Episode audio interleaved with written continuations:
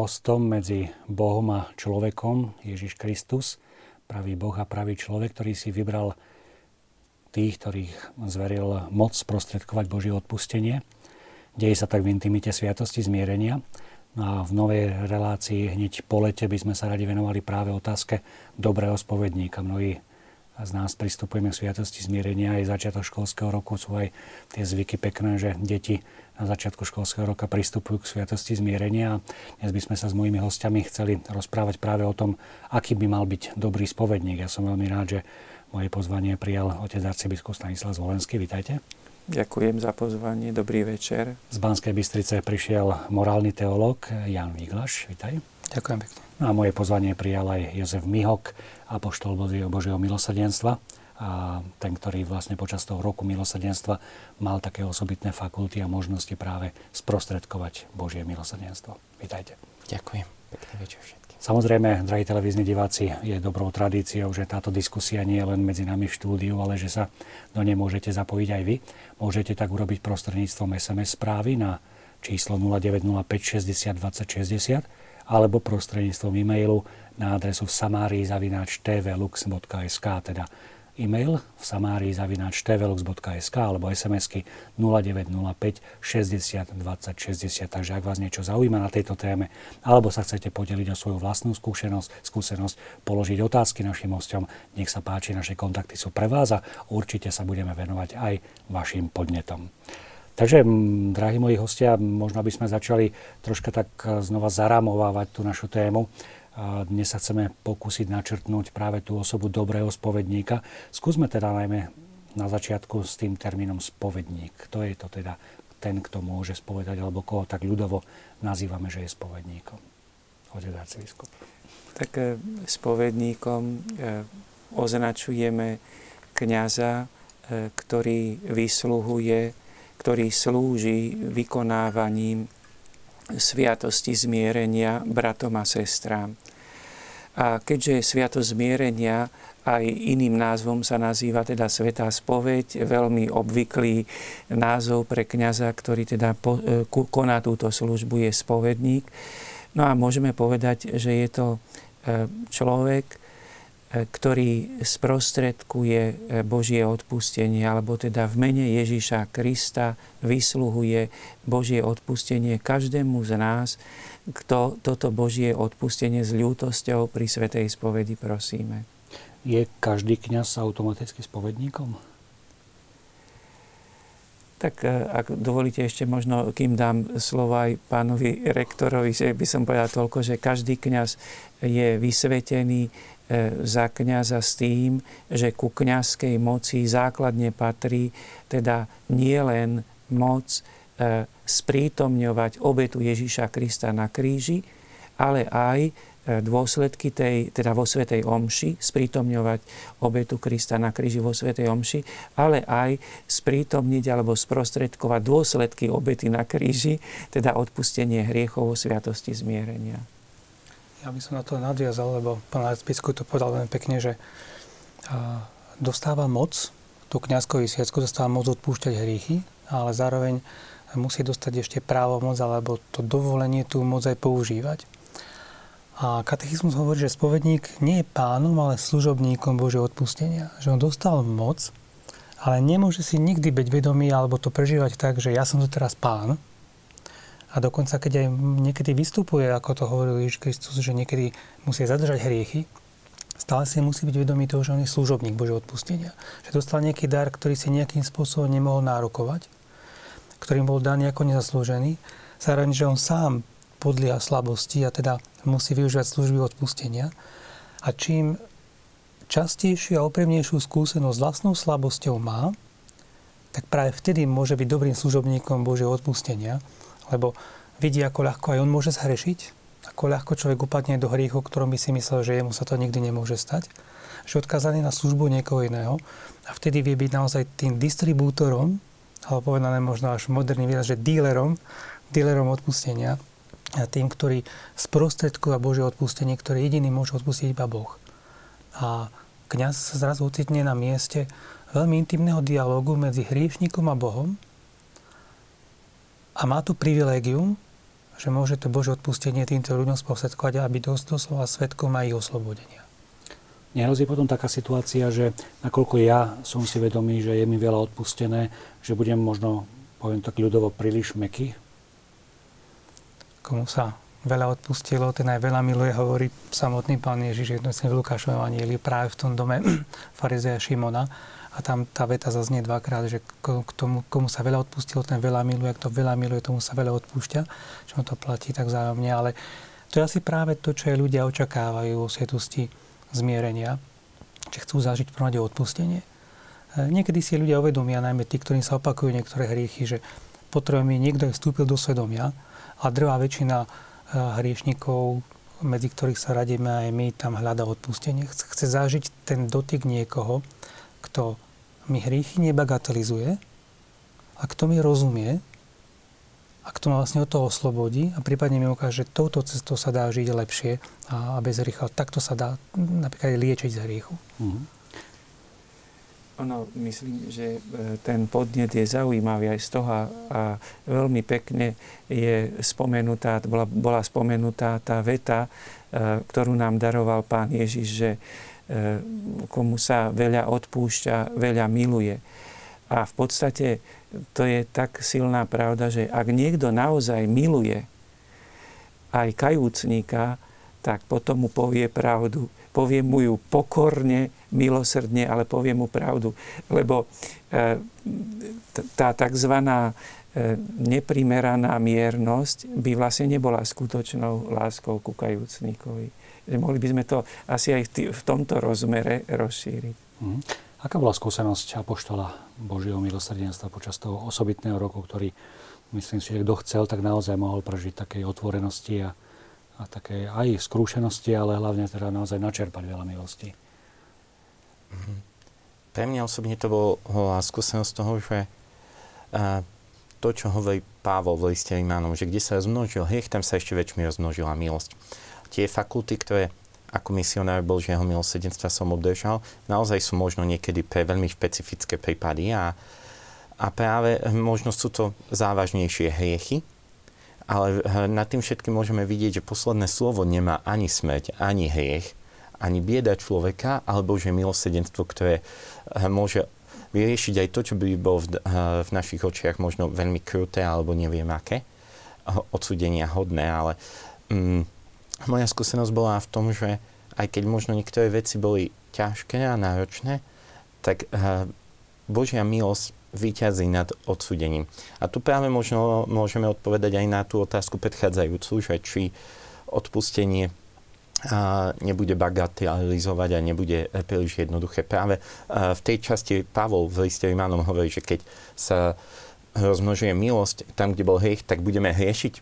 A Pavol odpovie, nie, vonkoncom nie. Lebo by sme nepochopili celé to odpustenie. Keď sme teraz pri Samárii, a, tak môžeme si práve spomenúť na a, Samaritánku, ktorá, ktorá Ježiš veľmi konkrétne povie. Máš pravdu, ani jeden z tých, s ktorým si žila, nie je tvoj manžel.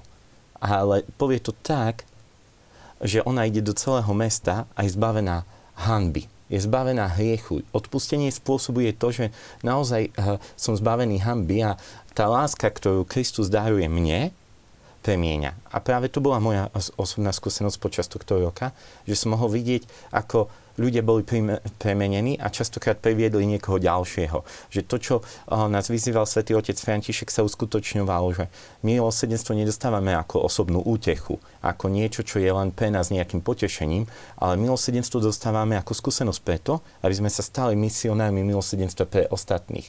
To, čo zažila Samaritánka. A a ja som viackrát mohol zakúsiť mm, to, ako keď naozaj e, ľudia zakúsia milosrdenstvo, ako to ich mení aj vo vzťahu k druhým ľuďom. Ako im to dáva odvahu hľadať tých, ktorí sú stratení, alebo privádzať druhých. A, alebo kvôli tomu, že počuli, e, oni zakúsili toto milosrdenstvo, mohli to povedať ďalším iným. A takto sa to šírilo. Um, veľkým pre mňa paradoxom bolo vidieť uh, mnohých ktorí mohli prežiť naozaj taký hlboký pokoj. Pokoj, ktorý prevyšuje akúkoľvek chápavosť a zároveň prináša novú radosť. A, a pritom, keď zakúsime takéto odpustenie, tak naozaj potom sa už nebojíme toho, že či, či sa to nebude bagatelizovať. Bagatelizovať sa môžeme toho, keď to nezakúsime odpustenie, keď nepríjmeme odpustenie, keď pôjdeme iba po povrchu, keď sa hrajeme, že sme prijali odpustenie. Ale ak zakúšame milosedenstvo, myslím si, že nie je možné ostať nezmenený. Nie je možné a, nezakúsiť nejakú zmenu. Možno sú to tvrdé slova, ale aj ten mladík, ktorý zakúsil milosedenstvo, odišiel zmenený, odišiel smutný, odišiel iný od Ježiša. Ak zakúšame ten pohľad lásky, musíme, je to tvrdé slovo, musíme byť premenení. A, a tu je práve to, že či naozaj zakúšame milosedenstvo a je, moja skúsenosť bola tá, že Boh vylieval a vylieva svoje milosedenstvo, lebo tie fakulty, ktoré nám Svetý Otec dal, vlastne predlžil, prešiel ďalší nový dekret, že chce, aby to kontinuovalo a máme právo moci ďalej to rozhrešovať a, a zakúšať práve tú nádej, kde sa rozmnožil hriech, tam ešte väčšmi sa rozmnožila milosť. Uh-huh. Janko, chcel si reagovať? Aj Pater Jozef tu spomenul Samaritánko Sv. Pavla. A vieme, že tá Samaritánka potom, čo sa stretla s Ježišom Kristom, príde do, do, do Samárie, do no, obce, z ktorej vlastne odchádza vtedy, aby ju nikto nevidel. A povie, poďte sa pozrieť na človeka, ktorý povedal všetko, čo som porobila. Že vtedy otvorene hovorí o svojich hriechoch a nie ako, že niečo, čo sa stalo, ale prvýkrát má, má odvahu hovoriť naozaj o tom, že toto sa mne stalo a mne tu niekto pomohol. A svätý Pavol sám, sám hovorí, že viete, kým som bol, aký som bol pred, predtým, než som stretol Krista. Že som bol rúhač, násilník. Vtedy človek dokáže hovoriť o svojich hriechoch a nie ako o niečo, niečom banálnom. A čo sa stáva v jeho slovách svedectvom, že ja sám sa nemám čím chváliť a práve naopak má sa za čo hambiť, a tu bol niekto, kto ma od tohto oslobodil a teda môj príklad môže poslúžiť aj vám. Poďme ešte troška možno na začiatok, tam, kde sa naša debata rozvinula. Tam sme spomenuli, že niekto má tú moc, ktorá je spojená práve s vysiackou kniazkou, ale nemá tú právomoc. Čiže otec arcibiskup, kedy alebo za aké okolnosti kniaz dostáva tú fakultu alebo to poverenie vyslovať to zmierenie? Ako to je? Tak e, ako sme spomenuli, z e, kniazkej vysviacky e, vyplýva, keď je niekto vysvetený za kniaza, dostáva zároveň aj moc odpúšťať hriechy. Ale v cirkvi aj na základe právomoci, ktoré má církev od Ježiša Krista, po stáročných skúsenostiach vzniklo rozlíšenie medzi tou, môžeme povedať, akoby bytostnou danosťou kniaza odpúšťať hriechy a konkrétnym vykonávaním tejto moci. E, toto rozlíšenie vzniklo preto, lebo e, skúsenosť s kňazmi e, bola, že iste vo väčšine prípadov vykonávanie tej moci odpúšťať hriechy bola konaná v duchu Evanielia, ale keďže sa niekedy mohli stať aj prípady, že pre nejakú slabosť kňaz prestal vykonávať svoju e, službu odpúšťania hriechu v duchu Evanielia, tak církev na ochranu bratov a sestier pred nesprávnym vykonávaním tejto moci e, prišla k takému rozlíšeniu a teda akoby viaže vykonávanie tej moci aj na osobitné dovolenie nazývame to spovedná fakulta, teda právomoc vysluhovať sviatosť zmierenia, ktorá je pridaná k tej bytostnej moci odpúšťať hriechy.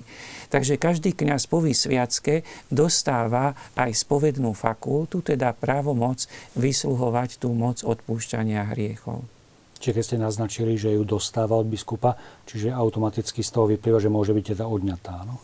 Môže byť aj odňatá. E, jestvujú vždy e, v ojedinelé prípady, že sa také niečo môže stať, ale naozaj sú to veľmi ojedinelé prípady, ale e, z veľkej lásky ku sviatosti zmierenia potom k osobitnej, môžeme povedať, k osobitnému rozmeru, ako tu už bolo spomenuté, že sviatosť zmierenia sa dotýka veľmi hlboko ľudského srdca, ľudského vnútra, je preto, môžeme tak povedať, tak žiarlivo strážené to, čo najlepšie vykonávanie tej sviatosti zmierenia aj takýmto opatrením. Ale ešte raz opakujem, že keď už to spomíname, spomíname to ako možno, že je to cenné počuť to rozlíšenie, ale e, zase treba aj e, zopakovať, že tých odňatí právomocí spovedať e, nie je veľa. Ale vždy je to z veľkej úcty k bratom a sestrám, aby im bolo čo najmenej poškodené pri tak hlbokej, môžeme povedať, sviatosti, ako je sviatosť zmierenia. Môžeme možno na ilustráciu povedať nejaký príklad, že kňaz môže začať trpieť nejakou chorobou, treba s demenciou, ktorá nastupuje postupne, alebo prežije nejaký úraz a zrazu sa mu zmení vedomie, keď zabúda, alebo sa v ňom zosilní pocit e, prežívania až, až, krupulóznej viny, lebo aj my samozrejme sme rôzne, rôznych povách a niekto môže mať tú tendenciu k tomu. A napríklad začne byť až nemierne prísny a náročný pri, pri matérii, ktorá naozaj vôbec nie je závažná. A postupne to tak prenikne medzi ľuďmi, že ten kňaz je príliš prísny. A vtedy práve to, čo povedal pán arcibiskup, kvôli ochrane aj tých ostatných, aby sa nestalo to, že, že nejaký človek e, naozaj z banál, no nikdy, nie je banálne, pôjde s ľahkou materiou na skúsietosti zmierenia, stretne kniaza, ktorý, ktorú tá choroba môže zosilniť ten pocit škrupulozity a napokon ten človek neodíde oslobodený od hriechu, ale odíde ešte s väčším pocitom viny.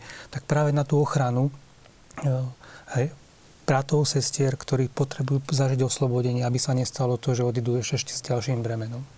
Hovoríme teda o tom, že biskup dáva túto fakultu diecezným kňazom. Ako je to s reholníkmi? Kto im dáva túto fakultu? Takisto biskup na území, ktoré ho pôsobia, alebo ako je to s reholami? E, áno, biskup na území, ktorého pôsobia, ale teda mohli by sme povedať tak principiálne aj e, udelenie fakulty spovedať je aj v právomoci každého tzv. vyššieho reholného predstaveného, každého provinciála, ale e, kňazských e, reholných spoločností. Ale zase tam treba pripomenúť, že tá právomoc provinciála voči jeho podriadeným, teda voči reholníkom, udeliť právomoc spovedať je mm, iba v priestore, ktorá e, patrí e, reholi, teda môžem povedať v reholných kostoloch, e, v reholných domoch. Čiže on, keby, možno znova na príklade, aby sa to dalo tak ako jednoduchšie predstaviť si, že keď by dával spovednú právomoc reholný predstavený svojmu podriadenému, tak mu dá právomoc, ktorá siaha iba na reholné kostoly a na reholné domy ale už keď by išiel ten reholník spovedať do farnosti, už by mu tá právomoc e, nestačila, musel by mať právomoc od diecezneho biskupa. Uh-huh. Preto zvyčajne kvôli praktičnosti, e, zjednoduším to, že vlastne všetkým reholníkom, keď prídu pôsobiť na určité územie, hneď aj e, príslušný diecezný biskup dáva právomoc aj vysluhovať sviatosť zmierenia. V prípade teda, že je odobratá takáto fakulta. V prípade impericolo morti, teda v prípade nebezpečenstva smrti, ale takýto kňaz môže udeliť rozrešenie? No v nebezpečenstve smrti áno, môže, môže udeliť rozrešenie každý kňaz.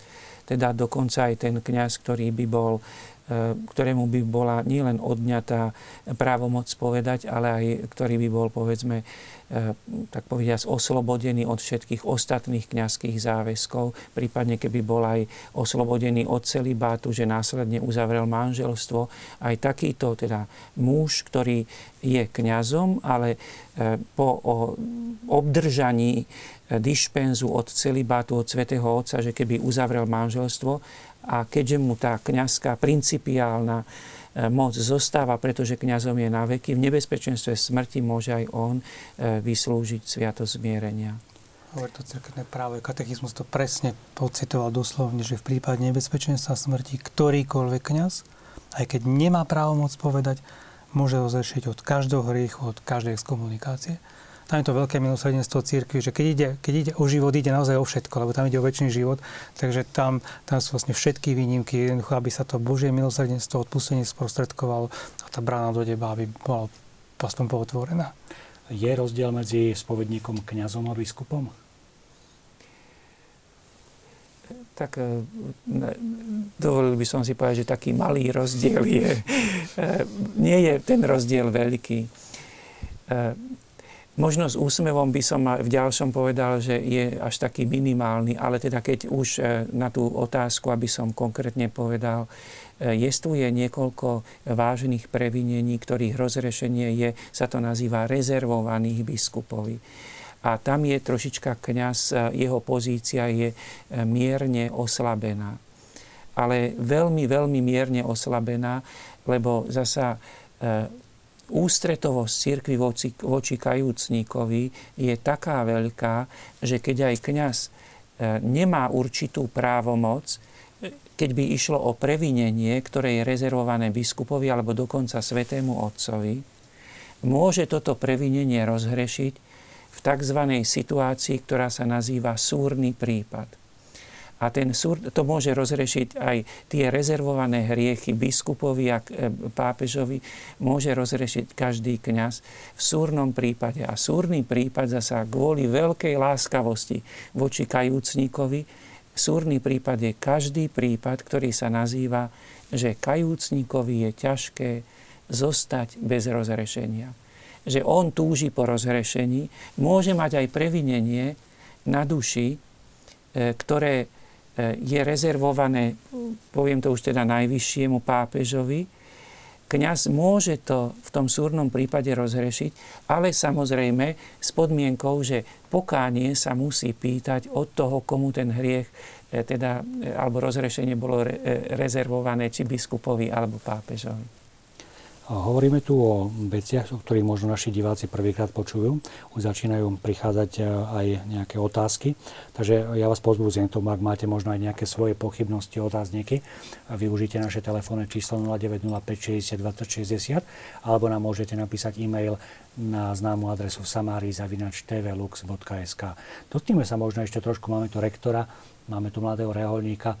Ako sa vychovávajú mladí adepti na sviatosť kniastva práve v tom smere, že raz budem vykonávať aj sviatosť zmierenia. Tak prvom musia absolvované filozofické a teologické štúdia. A, a skôr, než ich tak krátko popíšem, tak zase zacitujem z katechizmu, ktorý to veľmi pekne zhrnul na niekoľkých riadkoch, že spovedník má mať osvedčenú znalosť kresťanského správania, má mať skúsenosť s ľudskými problémami a úctu a hľadoplnosť voči tomu, kto klesol. Má milovať pravdu, byť verný učiteľskému úradu cirkvi a trpezlivo viesť kajúcnika k uzdraveniu a plnej zrelosti. Má sa za neho modliť, konať za neho pokánie a zveriť ho Božiemu milosrdenstvu. Čiže má mať v prvom tú, tú vedomosť teologickú o, tom, o Svetom písme, akým spôsobom Ježiš pristúpil k hriešnikom. Potom vernosť učiteľskému radu cirkvi znalosť ľudských problémov, čiže aspoň nejaké také tie základy psychológie, napríklad, že pocity viny, hej, že ešte napríklad, že nemusia hneď znamenať aj úprimnú ľútosť nad hriechom, lebo napríklad pocitovú viny vie zbaviť aj psychoterapeut. Ale aby napríklad tomu rozumel aj tomu procesu, že niekedy si človek robí výčitky pre to, čo v skutočnosti nebolo hriechom, alebo naopak, niekedy zase pristupuje veľmi laxne k tomu, čo bola mimoriadne závažná matéria. Že aby vedel tieto veci rozlišovať. A tak teda musí mať znalosť svetov písma, potom morálnej teológie, dogmatické teológie a kanonického práva. To sú tak, také tie najzákladnejšie teologické disciplíny. A počas nich, a najmä potom praktickými seminármi alebo na riešenie aj konkrétnych kázusov, tak e, jednotliví vyučujúci by mali vidieť, e, nakoľko ten kandidát kňastva dokáže si tieto veci spájať, alebo či ide len nejako tak schematicky a šablonovito. Niektoré veci sa dajú naučiť a ja napríklad v mojom seminári kde ja sám učujem morálnu teológiu, tak to robím takým nácvikom sviatosti zmierenia. Že, že sám prichádzam ako kajúcnik, že ako dieťa, ako dospievajúci, ako napríklad zrelý muž, ako mážel, alebo ako vdovec, alebo niekto starší, alebo podnikateľ a dávame niektoré kázusy. Aj mali možnosť tak, tak ako sami zažiť e, to, tú situáciu, kde budú niekoľko týždňov alebo mesiacov sedieť. Zároveň vždy pozbudzujem k tomu, alebo im hovorím, berte to s veľkou úctou, aby ste sa napríklad na to nebavili ako na nejaké reality show, lebo všetky tie kazusy, ktoré, ktoré im prednesiem, tak vychádzajú z reálnej skúsenosti. Je to postavené tak, aby nebolo možné identifikovať uh, konkrétneho kajúcnika, ale to všetko reálne prípady, s ktorými sa, sa môžu stretnúť. A tam nás naozaj zaujíma najmä to, že, že ako sa dokážu prakticky tomu postaviť a, a či dokážu si pospať všetky tie vedomosti, ktoré za tých 5-6 rokov v seminári nadobudli. Ako je to v reholi? Hm. My reholníci tiež máme teologické a filozofické štúdia. Ja ako jedemtorista mám ešte špeciálnu formáciu kvôli tomu, že na zakladateľ svätý Alfons je patronom morálnych teológov a je patronom aj spovedníkov. A tak sme ešte vedení v alfonzianskej tradícii to, čo dal Pán Boh cez svätého Alfonza celej cirkvi a sme vedení k tomu, aby sme sa učili rozlišovanie. A aj samotné rozlišovanie Eh, Božej vôli a formovanie eh, svedomia. Aj samotný obrad pokánia, kniha, ktorá vlastne hm, je to liturgická kniha, ktorá upravuje, ako má prebiehať eh, sviato zmierenia, hovorí o tom, že veľmi dôležitým aspektom je, aby človek, ktorý vysluhuje sviato spovedník, a bol schopný rozlišovania. Aby bol schopný rozlišovania na tej ľudskej rovine, Mm, lebo niekedy niektoré veci môžu byť uh, psychické, môžu byť niektoré, uh, tak ako už povedal otec Rektor, prehnané aj na základe toho vlastného prežívania. Ale tiež potrebuje mať skúsenosť rozlišovania. A to znamená, že on sám by mal byť vedený že by mal mať niekoho, kto ho sprevádza. Myslím si, že jedna z najlepších formácií je práve to pravidelné pristupovanie ku sviatosti zmierenia a samotný život obrátenia, samotný život hľadania Božej vôly, samotný život spýtovania svojho svedomia. Ak vediem duchovný život, myslím si, že hm, ak pritom sme ľudsky zreli, že je to najlepšia formácia. Mm, a, a nikdy nesmieme zabudnúť to, čo povedala aj Sveta Terezia za Avili, že ak si má vybrať mudrého alebo zbožného spovedníka, tak si vyberie mudrého. A, a kvôli tomu, že môže sa stať, že tá zbožnosť vyprchá a potom ostane len hlúpota a je veľmi nebezpečné to potom. A, takže mm, duchovný život, osobná zrelosť, a formácia, a, myslím, a druhá vec, mm, pre nás môže byť výhodou práve to ešte bratské spoločenstvo. Lebo dokážeme možno pochopiť viacej uh, konkrétneho človeka, že uh, tým, že žijeme a máme viacej rozličné povahy, dokážem pochopiť, že možno to teraz myslí takto, možno to myslí takto. A, takže spoločenstvo mysl, uh, reholníkov pomáha to, že môžeme žiť v spoločenstve v rozličných povách. Začneme pomaličky vkladať reakcie našich divákov. Prvá nám prišla sms Pekný večer. Čo si myslíte o tvrdení, že pravý charakter kňaza sa spozná v spovednici? Zdraví diváčka Táňa. No ja by som mal tendenciu s tým do veľkej miery súhlasiť, pretože uh, pred nejakým časom som mal možnosť tak rozmýšľať aj nad, uh, nad situáciami, v ktorých sa zvlášť prejavuje charakter človeka. A viem, ako náš špirituál v našom seminári raz mal na to jednu veľmi peknú homíliu, hovorí, hovoril, že bežne si ľudia myslia, že charakter človeka sa najlepšie prejaví vtedy, keď sa človek dostane do utrpenia. Čo je určitá pravda. Ale nie je to kompletne celá pravda. Charakter človeka sa najviacej prejaví vtedy, keď dostane do rúk moc. Lebo ak niekto nie je zrelý, tak tú moc začne zneužívať. A Ježiš Kristus, ktorý mal najväčšiu moc, lebo bol Boh, vystupoval ako najpokornejší, ako posledný služobník. A preto som aj ja začal v, tej, v tejto relácii tým, že, že kniaz si musí byť vedomý toho, že je len služobníkom Božieho milosrdenstva. Že ak dostane nejakú moc, on ju nemá sám od seba. On ju sprostredkovať, dostali ako dar. A práve pri tej sviatosti zmierenia sa to asi tak to ľudia veľmi rýchlo vycítia. Či ten kňaz vystupuje dominantne, suverene a tvrdo ako pán, alebo ako ten, ktorému sa im bolo odpustené a preto chce to odpustenie sprostredkovať aj, aj, aj tým druhým. Takže určite možno nie je to kompletne celá pravda, ale, ale do značnej miery sa naozaj charakter kniaza môže, môže tam, tam prejaviť. Mm-hmm. Si ako to vidíte, vnímate? Ja tiež e, súhlasím s tým, že e, samozrejme, že ako v každom z týchto prirovnaní, že môže byť aj určitá neúplnosť, ale je to veľmi cenná veta, veľmi pravdivá veta. A samozrejme, že pri Svetej spovedi e, taká vnímavosť, určité vžitie sa, ale e, zároveň aj schopnosť byť pravdivý a naozaj mať toho človeka opravdivo rád, že človek sa, teda spovedník, že sa mu snaží povedať pravdu, tam sa môže naozaj ukázať ako ten charakter kniaza, jeho danosti. Takže je v tom výroku je naozaj veľká miera pravdy a teda dá sa s ním súhlasiť. Ďalšia z reakcií, ktorú nám poslal Radoslav. Požehnaný večer. Veľmi zaujímavá praktická téma, ktorá sa dotýka každého katolíka, ktorý príjme Eucharistiu.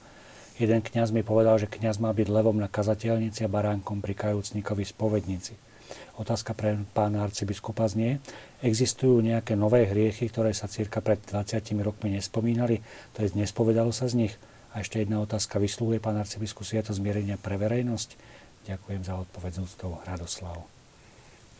Tak eh, možno by som začal od konca, eh, lebo to je taká ľahšia otázka, ale, ale myslím, že je veľmi cenné aj tie o tých moderných hriechoch. Asi v podstate je to otázka akoby na moderné hriechy, že e, isté, že aj skúsenosť, ale teraz začnem od toho konca, že či vysluhujem sviato zmierenia pre verejnosť, tak vysluhujem sviato zmierenia pre bratov, sestry.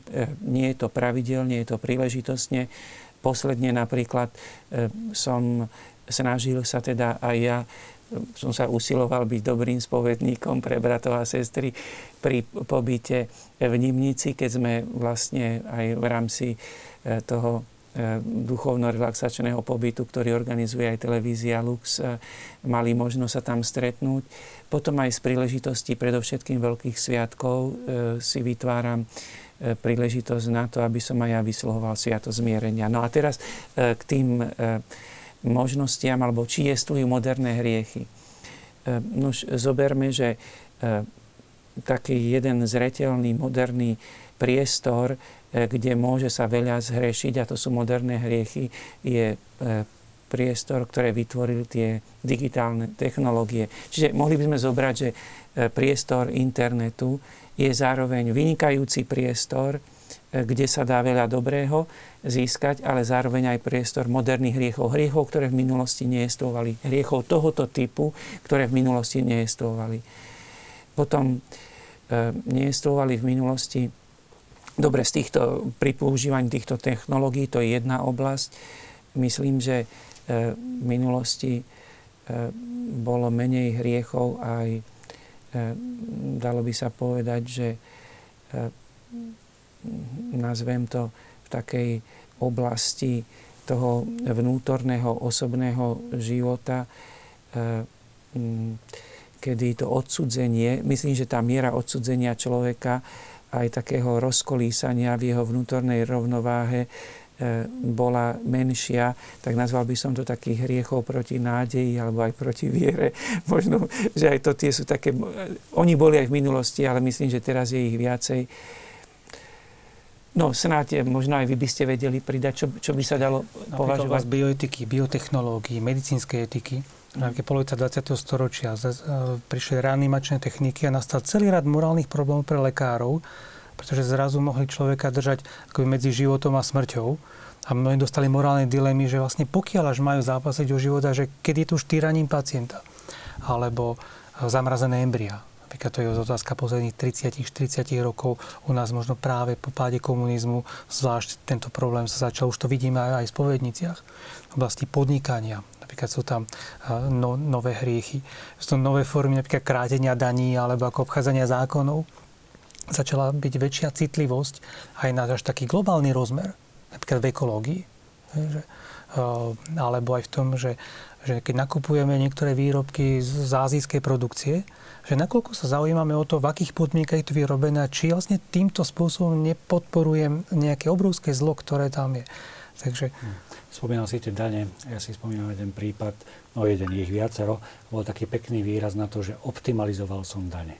A toto bolo vyznanie hriechu. No, da, daňová optimalizácia, áno. Že normálne povedané únik daní, a to sú celé medzinárodné firmy, ktoré pomôžu tým, ktorí veľa za, zarábajú, presunúť svoje zisky do iných krajín, kde platia menšie dane a nazvú to pekne tak optimalizácia daňov. Hej? Že optimalizácia daní. Máme tu peknú reakciu od našich divákov. Pochválený bude Ježiš Kristus. Pravidelne pristupujeme ako manželia k sviatosti zmierenia. Máme spolu 5 detičiek, Boh nás miluje a napredujeme. Takže taká pozitívna reakcia na, na našu reláciu. Ako je to prosím s hromadnými spovediami pred Vianocami a Veľkou nocou, ktoré sú narýchlo a nemôžu dôsledne plniť svoj účel? Tak takto to vidí náš divák, ako to vidíte a vnímate vy. Možno Apoštol Božieho milosrdenstva, ako to vnímal. Možno, či tam bol ten rozdiel medzi minulým rokom a inými rokmi. A...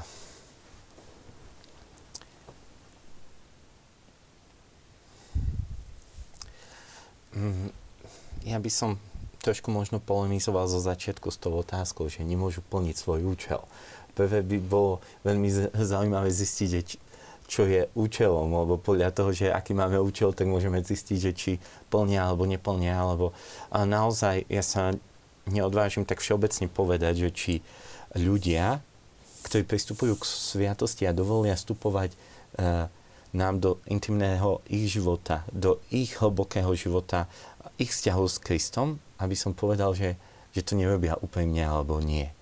A, um, a na druhej strane, áno, môžeme si myslieť, že um, z takého praktického hľadiska áno, že človek, ktorý keď prichádza a máme na neho viacej času, uh, že je to, uh, že chce sa porozprávať, alebo má, uh, um, je taký praktický uh, prístup praktickejšie je, keď nie sú tie hromadné, ale uh, Božie milosrdenstvo nie je obmedzené ani na čas, ani na, uh, ani na to, že, uh, že čo poviem v takom slova zmysle, že áno, cirkev nás zavezuje vyznať hriechy um, podľa počtu okolností a, a podľa jednotlivých kategórií, ale ide o skrušené srdce.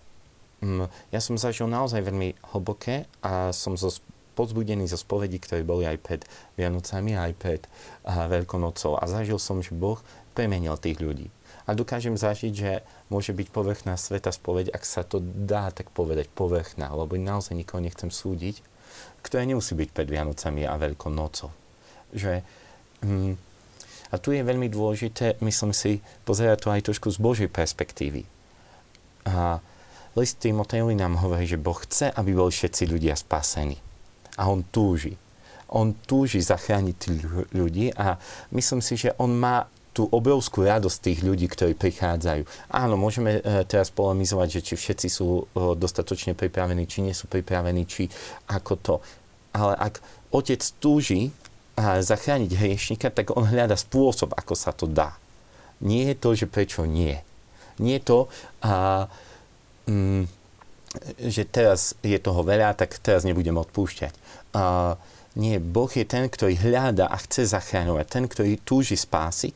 A myslím si, že množstvo tých vecí, mm, ktoré Boh dáva aj v, tý, v tom čase, naozaj je vylievané jeho milosrdenstvo a jeho pokoj a jeho radosť, odpustenie hriechov, ktoré je účelom sviatosti, sa aj tam uskutočňuje.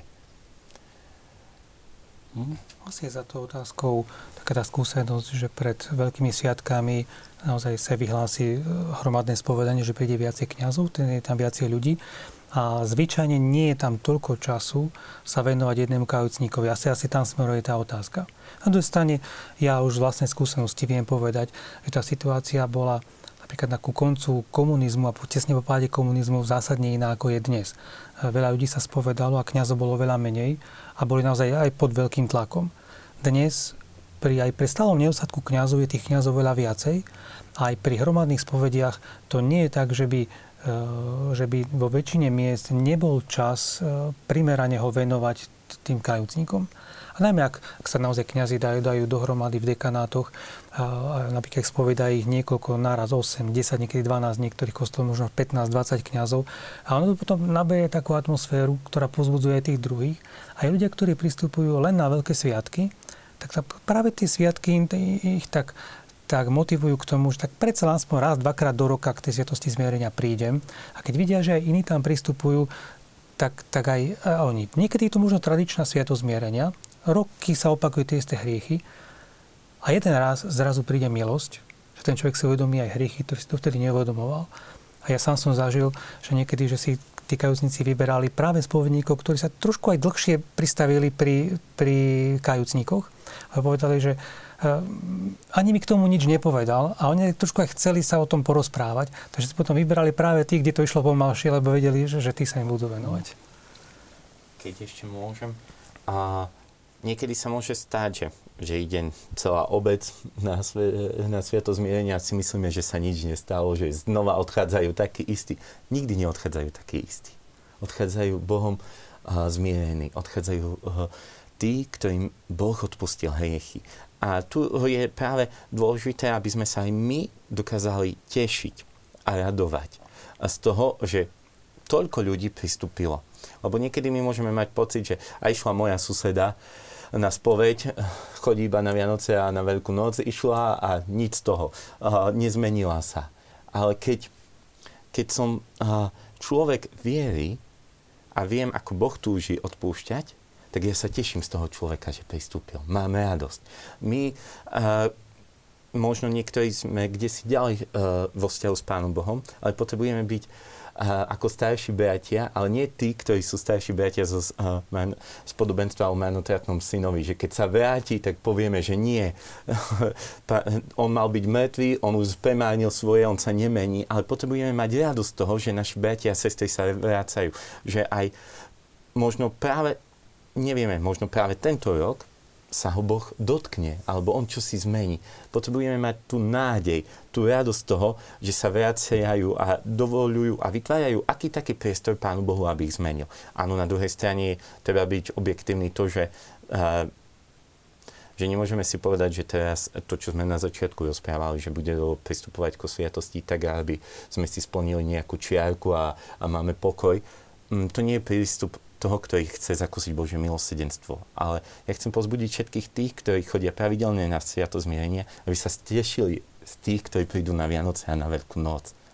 Mm. Niekedy Pán Boh takú milosť, mne sa to stalo viackrát, že zdanlivo formálna spovede, ja som sa len spýtal, a čo to bolo? Bolo to napríklad toto? Ten kajúcnik, a to odkiaľ viete? Ako odnik, ja som to nevedel, som sa spýtal ako príklad a zrazu, že možno to, čo sa roky spovedal vždycky z toho istého, kňaz dostane milu ako spovedník, sa spýta na niečo, čo toho človeka zasiahne. Takže ako povedal Páter Jozef, nikdy neodchádzajú úplne rovnakí odtiaľ. Myslím, že to je to najpozitívnejšie, že e, my vlastne aj sviato zmierenia musíme obdivovať a brať za veľký základný dar, že tam Boh pôsobí.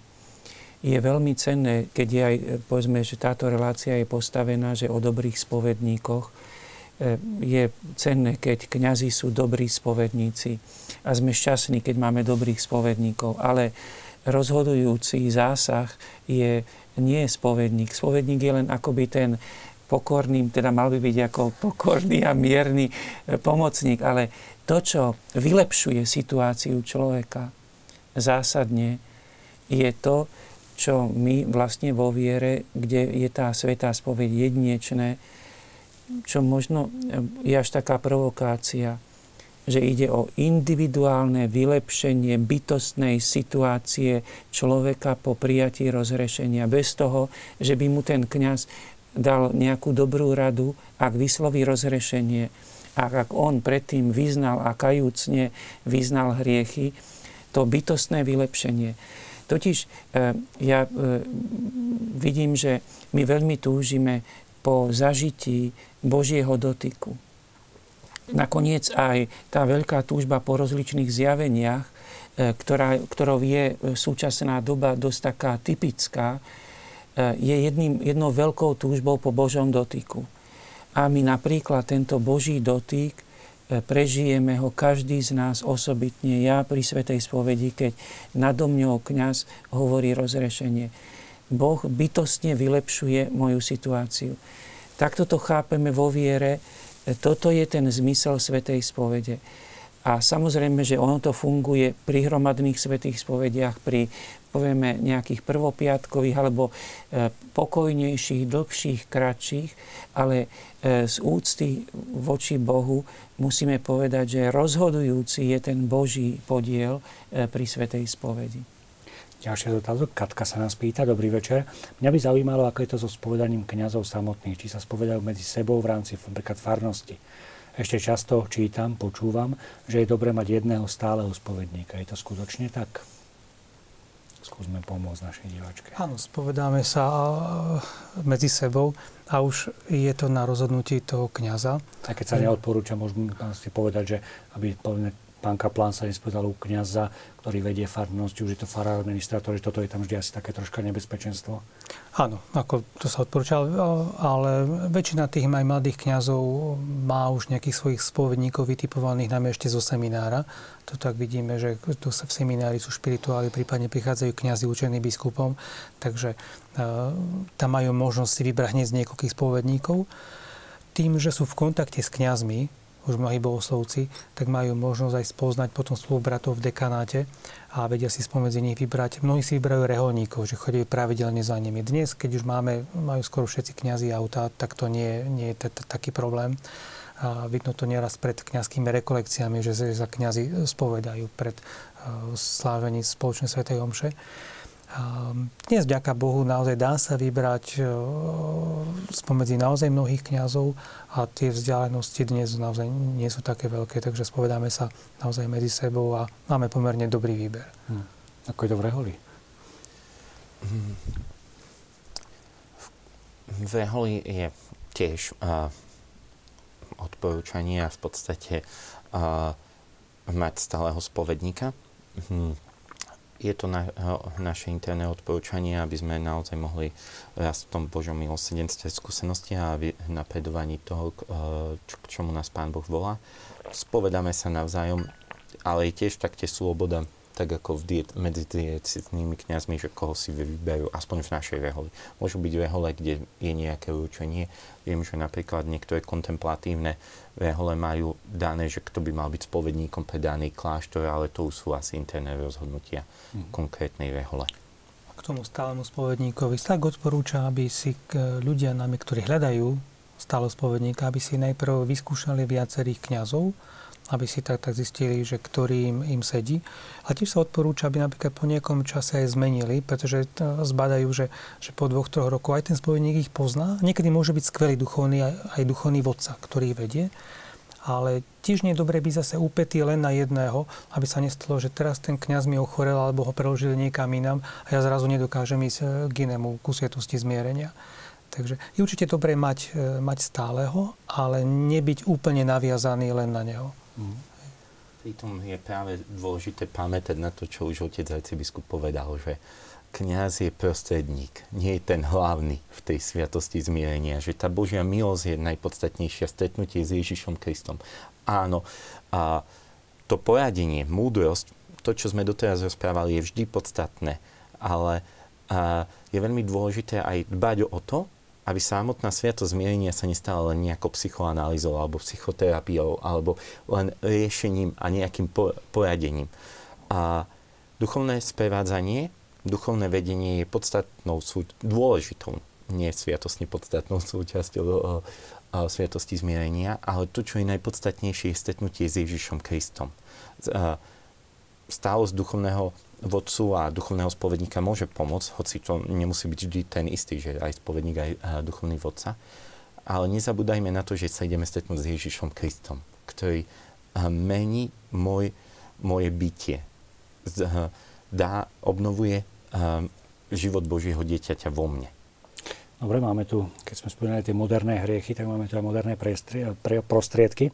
Mária z Južnej Moravy sa pýta, a čo spoved na diálku, napríklad cez Skype, dá sa to?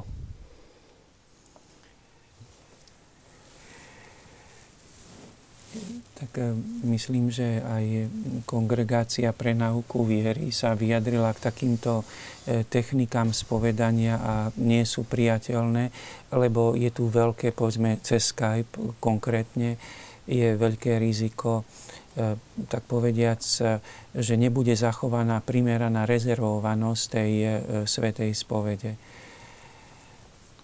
potom e, ku svetej spovedi patrí fyzická blízkosť, teda blízko, teda fyzická prítomnosť aj spovedníka, aj kajúcnika. Takže e, áno, to, tieto moderné, situá- moderné technológie umožňujú komunikáciu, ale e, v tomto, čo sa týka svetej spovede, nie sú tieto technológie primerané na používanie teda pri vysluhovaní sviatosti zmierenia. Ďalšia z otázok. Pozdrav pán Boh, prosím ctených hostí, aby vysvetlili, čo znamená hriech opovážlivo sa spoliehať na Božie milosrdenstvo.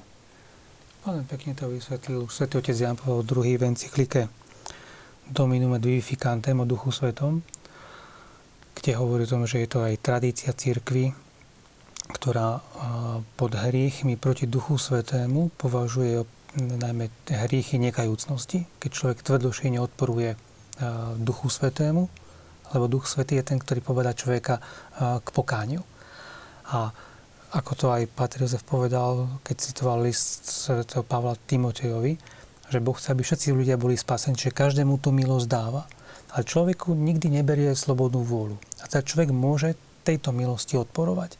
A teda keď niekto tvrdošine odporuje e, Duchu Svetému, inak povedané hriech nekajúcnosti, hriech proti Duchu Svetému, tak ten sa vlastne nedá odpustiť, odpustiť pretože ten človek neľutuje. On to buď za hriech nepovažuje, alebo ak to vie, on to ľutovať nebude, prípadne je rozhodnutý to robiť znova.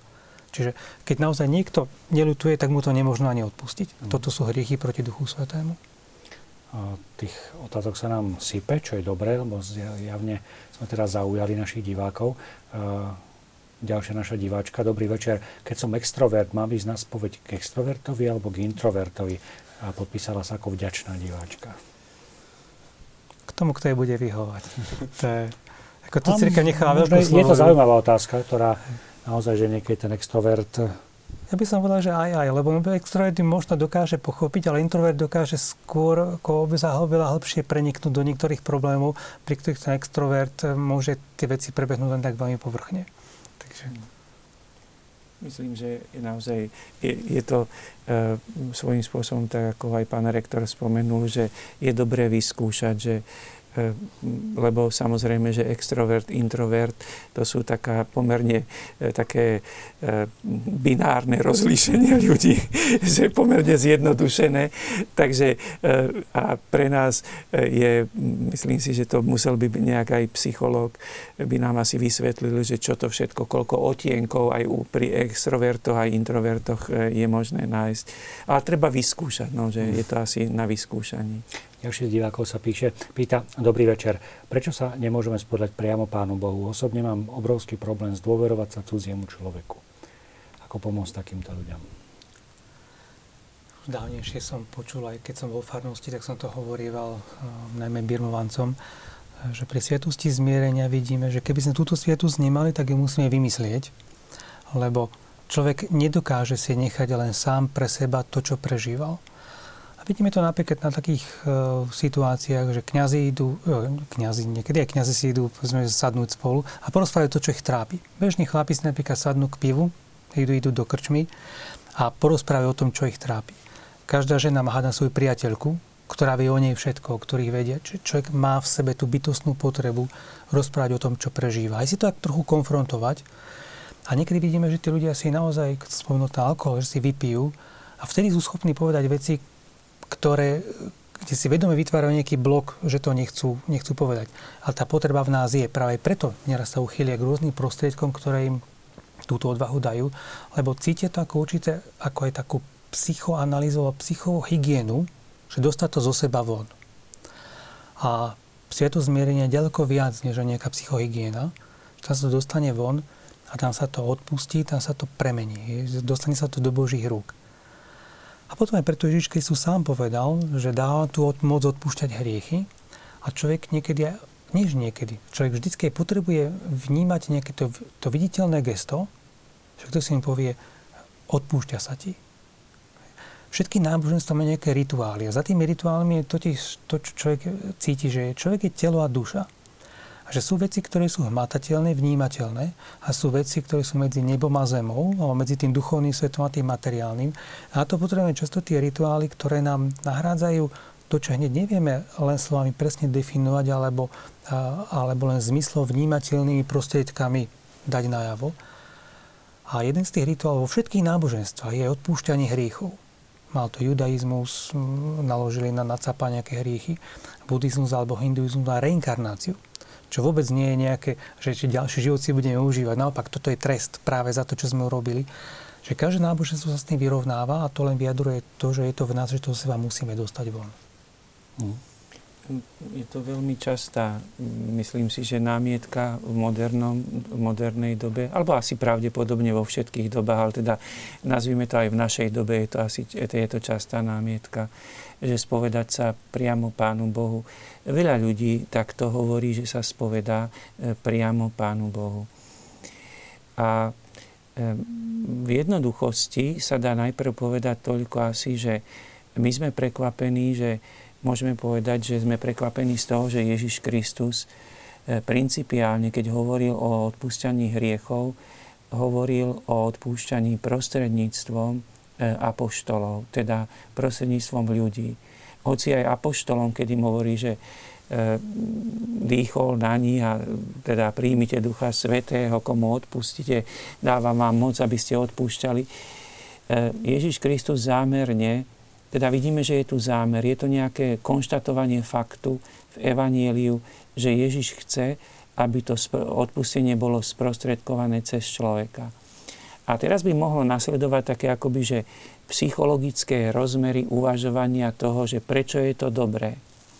A teraz myslím, že aj otec Jozef bude mať nejaké dô, dô, teda dôvody, bude vedieť povedať, že prečo je to dobré, ale e, jeden napríklad je z tých dôvodov je aj to, také pokorenie sa e, e, pred Bohom, že ja tie svoje hriechy paradoxne vyznám pred človekom. Potom druhý rozmer je mať istotu Božieho odpustenia. Keď zostanem sám, e, môžem prísť do veľkých pochybností o tom, či mi Boh odpustil. Ak som konfrontovaný s niekým, kto mi sprostredkuje Božie odpustenie, a jeho posúdenie mojej situácie, aj dostatočnosť môjho vyznania je akoby objektivizovaná e, jeho, by sme povedali, vyhlásením, jeho sprostredkovaním, jeho rozhrešením. Potom je tu tento rozmer potreby zveriť sa. E, jednoducho e, stáročná, tisícročná skúsenosť církvy ukazuje, že individuálna spoveď má zmysel, aj keď môžeme povedať, že v každej dobe mala aj svoje krízové, tak poviem, rozmery, ale e, naozaj e, je to, nazvime to námietka, spovedať sa Bohu je námietka, e, ktorá je častá a cez ňu je dobré sa tou námietkou zaoberať a cez ňu prísť k hĺbke zmyslu tej individuálnej svetej spovede. Mm-hmm. Myslím, že na celú tú otázku sa môžeme pozrieť tak, ako už sme tu viackrát povedali, že mm, či z psychologického, z teologického hľadiska. Mm, ja by som chcel ešte pozrieť na to, že my častokrát máme nebezpečenstvo mať individuálny vzťah s Bohom. Ale my sme stvorení na obraz Boha a jeho podobu, e, ktorý je trojica, ktorý je spoločenstvo. Náš Boh je jeden v trojici. A ak sa pozrieme na všetky sviatosti, ak sa pozrieme na celú vieru, tak vstupujeme do spoločenstva. A ani manželstvo ako sviatosť nie je len manželstvom manželov. Je dané pre celé spoločenstvo. Každá jedna sviatosť je daná pre celé spoločenstvo. A, a v podstate my častokrát môžeme práve ísť do toho individualizmu, keď nechápeme správny obraz Boha. Boha, ktorý je spoločenstvo.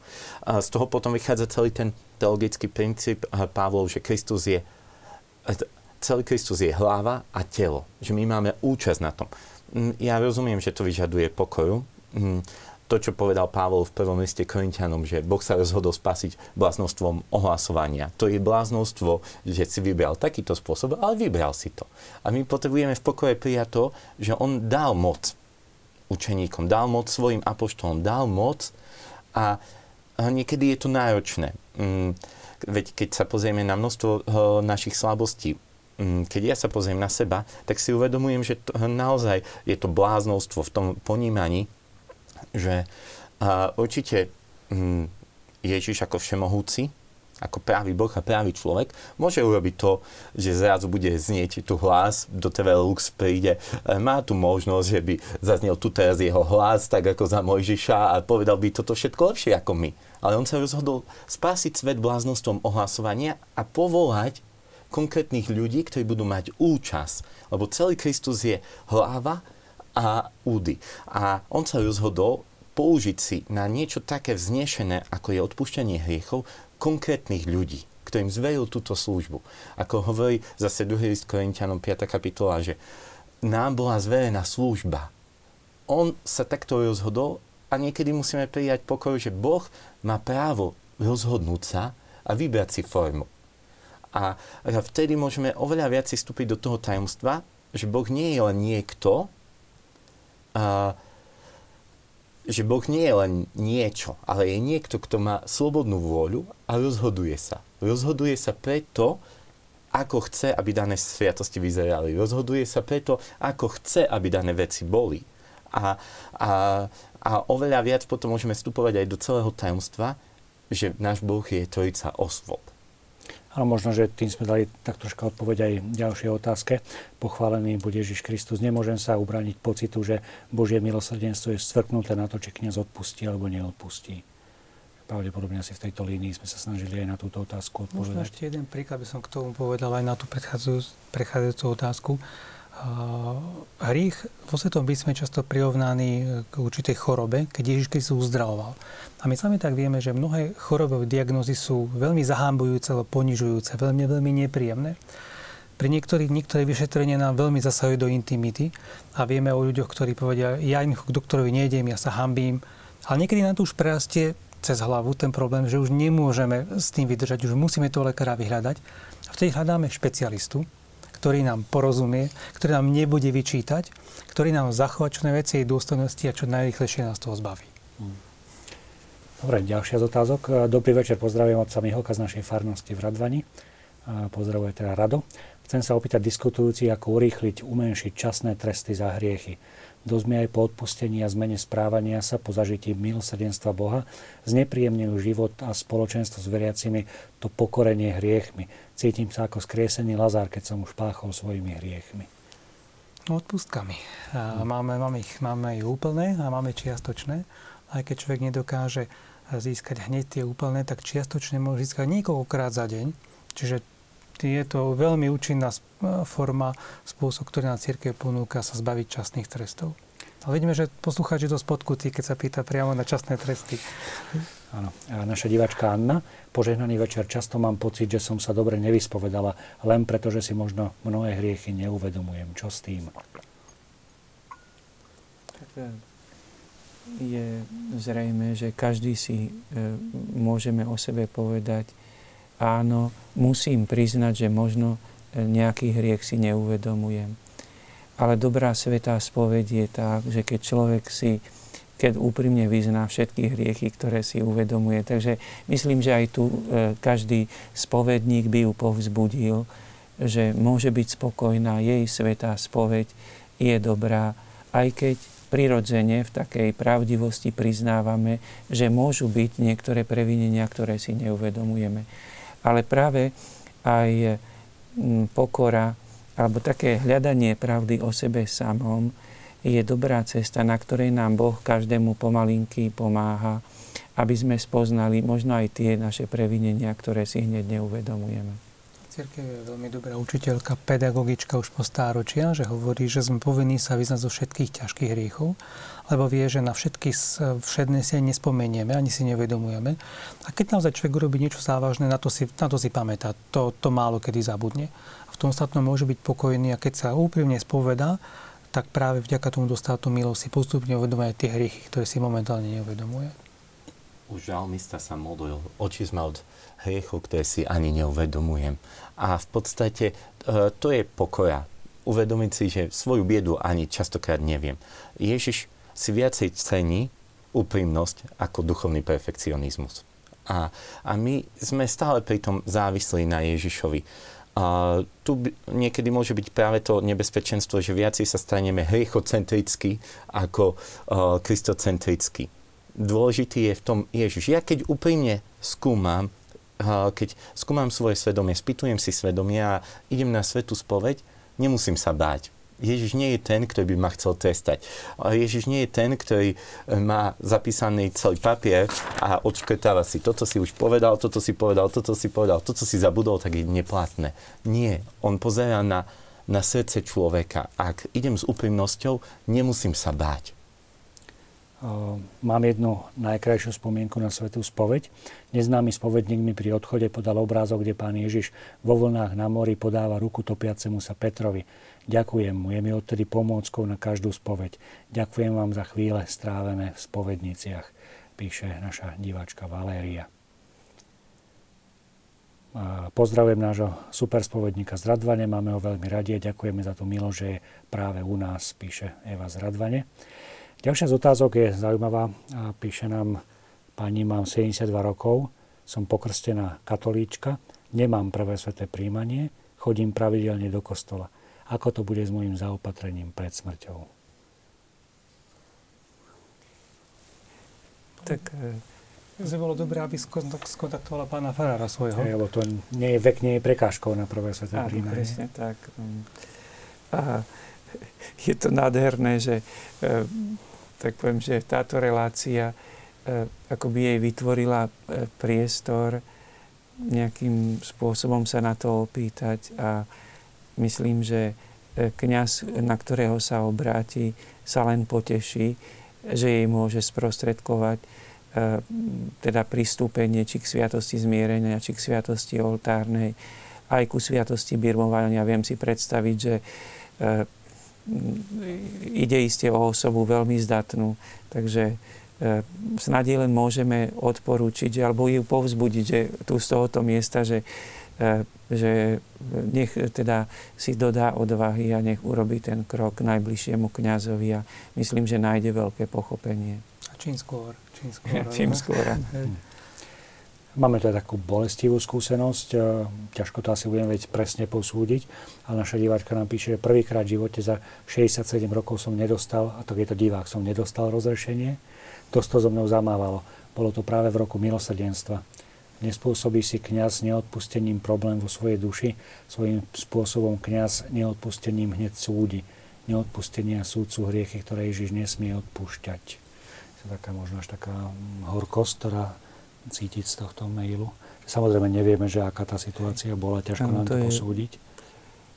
Vždy sa to ťažko počúva, takéto. Alebo aj svätý otec František hovoril, že, že kniaz, aj keď že sú situácie, keď nemôže dať rozrešenie, tak musí byť veľmi milosrdný, aby ten kajúcník vedel, aká, aká je to situácia, aby mu nikdy nezobral nádej, aby neodchádzal z tej sviatosti zmierenia ubitý alebo bez, bez nejakej nádeje. Myslím, že asi aj v duchu týchto slov, že e, môžeme predpokladať, dúfajme, že, teda, že kniaz vysvetlil dôvody, prečo nemohol e, rozrešenie udeliť. Lebo e, skôr to ani nie je tak možno správnejšie, teda by bolo to naformulované, že nie kniaz svojvoľne rozhoduje o tom, či rozrešenie udeli alebo neudelí, ale to tzv. neudelenie rozrešenia je pre kniaza nutnosť, ku ktorej ho viaže rešpektovanie nejakých, môžeme to jednoducho povedať, božích príkazov. Lebo to nie je svojvoľa kniaza, že to nie je nejaký, že on má nejaký manevrovací priestor, že udelím, neudelím. Lebo e, v podstate, e, keď neudelil rozrešenie kniaz, e, predpokladám, že vysvetlil dôvody, prečo to neurobil ja no len chcem, ak, ak bola tá forma zlá, tak myslím si, že nám všetkým je to ľúto že naozaj ja som ochotný sa aj ospravedlniť ak, za seba aj za iných, ak, ak nie sme dostatočne milosrdní a my, milujúci a možno keď sme nevysvetlili formu. Ja nie teraz nemám právo, lebo naozaj do toho nevidíme, že čím urobil dobre či zle, daný, e, ale ak vás to zranilo, mm, odpuste a, a a druhá vec je tá, ja to možno teraz trošku tak obrátim, a, žartovne, ja si pamätám jedného kňaza, ktorý e, to hovoril, že ne, neudelil rozhrešenie kvôli tomu, že babke povedal, že ste nepovedali žiaden hriech. Ale ona prišla domov taká zničená, že povedala, že prvýkrát v živote som nedostala rozrešenie. Ten kňaz je taký tvrdý, išiel sa stiažovať na syn a tak ďalej a bol z toho celý cirkus, lebo nesprávne vysvetlil niečo. A niekedy naozaj možno sú malichernosti, ktoré my sme nepochopili, možno niečo sa stalo, neviem. Ale to, čo môžeme povedať, je to, že chcem vás poprosiť toho diváka, aby naozaj to nebolo vaše zatepknuté a aby to nebolo posledné slovo a hľadajme možnosť, ako môžeme ísť ďalej s Ježišom a s cirkvou. Máme ďalšia z otázok. Vy tu hovoríte veľmi hlboko o spovedi, ale v Nemecku sa už nespovedajú vraj ani kňazi. Pravdepodobne vychádza z toho rozhovoru, ktorý bol nedávno uverejnený na jednom z portáli kresťanských, kde sa vážne teraz pochybňovala práve sviatozmierenie, alebo teda pristupovanie k nej. Treba určite tam rozlišovať medzi jednotlivými spolkovými republikami, lebo tá situácia naozaj je ako neúplne homogénna, jednoliatá v Nemecku že takú po Bavorsko stále má napríklad povesť také katolickej krajiny. Potom určite treba pozrieť alebo hľadať aj medzi reholníkmi. Ja sám som počul napríklad o krajinách ako Belgická alebo Holandsko, že niekedy e, bežní laickí veriaci, ktorí hľadali spovedníka, tak ho najskôr našli medzi, medzi reholníkmi. Ale určite sa sa dá nájsť a keď už tak nie, tak určite sa obrátiť na biskupa tej diecézy, že ak, ak sa tu nespovedá, tak ten biskup by mal určite vedieť, že tak tu sa určite spovedá v mojej diecéze, eh, že by to vedel eh, poskytnúť. Ale ak aj divák konštatuje, že ak má teda poznatky o tom, že mu niektorí kňazi alebo niekto teda, no predpokladajme, že to má priamo od kňazov, nemeckých kňazov, ktorí mu povedali, ja sa už nespovedám. E, nechcem, e, áno, môže to byť, e, nie je to vylúčené. Možno žiaľ Bohu, keď budeme taký celkom chcieť byť ako pravdivý, možno by takého kňaza našiel aj na Slovensku, žiaľ Bohu. Ale v každom prípade, ak taký kňaz je, ktorý sa nespovedá, tak je v podstate ten kňaz na zlej ceste. Lebo tak ako každý veriaci človek, aj kňaz, k svojmu vzťahu k Bohu potrebuje Božie odpustenie a aby ho prijal e, v mene církvy. Takže asi len toľko sa dá k tomu povedať. Ja sa otázok smeruje k Austrálii. Čítali sme, že v Austrálii kňazi by mali zverejňovať oblasť alebo obsah svetých spovedí. Ako vidíte túto situáciu? Pravdepodobne tiež sa reaguje na to, čo bolo v médiách. Práve pred reláciou sme si o tom tu na, nahovorili. A ono je to do určitej miery ako pochopiteľné, ale je za tým vždy taký, taký politický marketing, že niekto si chce práve na tejto téme, ktorá aj neveriacich fascinuje vyrušuje, lebo vieme, že to spovedné tajomstvo kniaz nemôže prezradiť, tak, e, tak vytiahnu príklady žiaľ tých reálnych sexuálnych zneužívaní, ktoré tam boli a že ak sa kniazu takoto niečo dozvie, tak tým pádom sa dozvie o delikte. A teda by podľa, podľa štátnej legislatívy mal oznámiť, že tu sa stal trestný čin, aby šta, či orgány činné v trestnom konaní mohli konať. Ale samotní psychológovia alebo psychoterapeuti, ktorí sa napríklad venujú práve takýmto obetiam, hovoria, že že neraz tie obete ani nechcú podať trestné oznámenie, a dokonca nechcú, aby ten páchateľ išiel do väzenia a že dôležitejšie ich nasmerovať na, na odborníkov, ktorí sú v tejto terapii vycvičení, ktorí vedia s obeťami takéto zneužívanie pracovať, ktorým pomôžu tie pocity spracovať. Ak treba zastaviť nejakého páchateľa, tak oni majú spôsoby veľmi účinné, ako toto trestné oznámenie podať tak, aby to naozaj zasiahlo a neob, neob, nebol obvinená ešte, ešte tá obeť. Čiže e, je to pre verejnosť, najmä neznalú, veľmi tak, taký lacný, uh, lacný mediálny ťah. A v skutočnosti aj samotní odborníci nemusia byť veriaci, povedia, že, že, že určite by to nebola vhodná forma, uh, aby napríklad kniazy takéto veci nahlasovali. Nech ich nasmerujú na odborníkov, ktorí s tým vedia pracovať, ale že toto, toto nie, nie je cesta. V každom prípade je o, ide o spovedné tajomstvo, ktoré je neporušiteľné absolútne. Ano. Je to tá absolútna kategória Ale keby k tomu aj došlo, lebo myslím, že sú, sú štáty vo svete, kde, ktoré nerešpektujú spovedné tajomstvo, napríklad ukladajú priamo povinnosť každému ohlásiť trestný čin. My napríklad to máme v základnej zmluve medzi Slovenskou republikou a Svetou stolicou, že spovedné tajomstvo je neodknutelné. Ale ako napríklad trestné zákony eh, nevyžadujú, aby blízka osoba podávala trestné oznámenie na niekoho v rodine.